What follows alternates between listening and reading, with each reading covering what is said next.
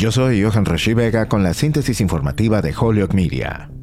El presidente de Estados Unidos, Joe Biden, y el presidente de Rusia, Vladimir Putin, han estado discutiendo verbalmente, presentando puntos de vista marcadamente diferentes del mundo y de la guerra de Ucrania. Biden prometió defender las democracias y Putin afirmó que Occidente era una amenaza para Rusia. Putin en Moscú lanzó una advertencia a Occidente sobre Ucrania al suspender su último tratado importante del control de armas nucleares con Estados Unidos. Y Biden en Varsovia proclamó un apoyo incansable a Ucrania que fue invadida por las fuerzas rusas hace casi un año el 24 de febrero. Putin, en un discurso anterior a la élite política y militar de Rusia, acusó a Estados Unidos de convertir la guerra en un conflicto global y anunció la suspensión de la participación de Rusia en el nuevo Tratado de Reducción de Armas Estratégicas START. Biden rechazó la afirmación de Rusia de que los aliados occidentales buscaban controlar o destruir Rusia. Sin embargo, acusó a Rusia de crímenes contra la humanidad como atacar y violar a civiles.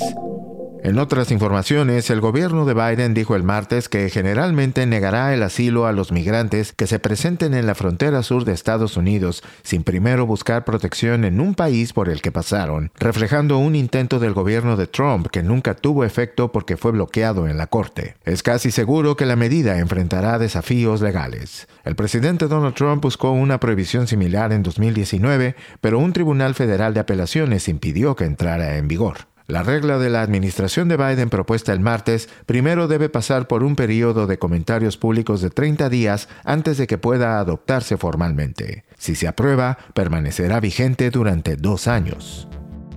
Yo soy Johan Rashi Vega y esta fue la síntesis informativa de Holyoke Media a través de WHMP.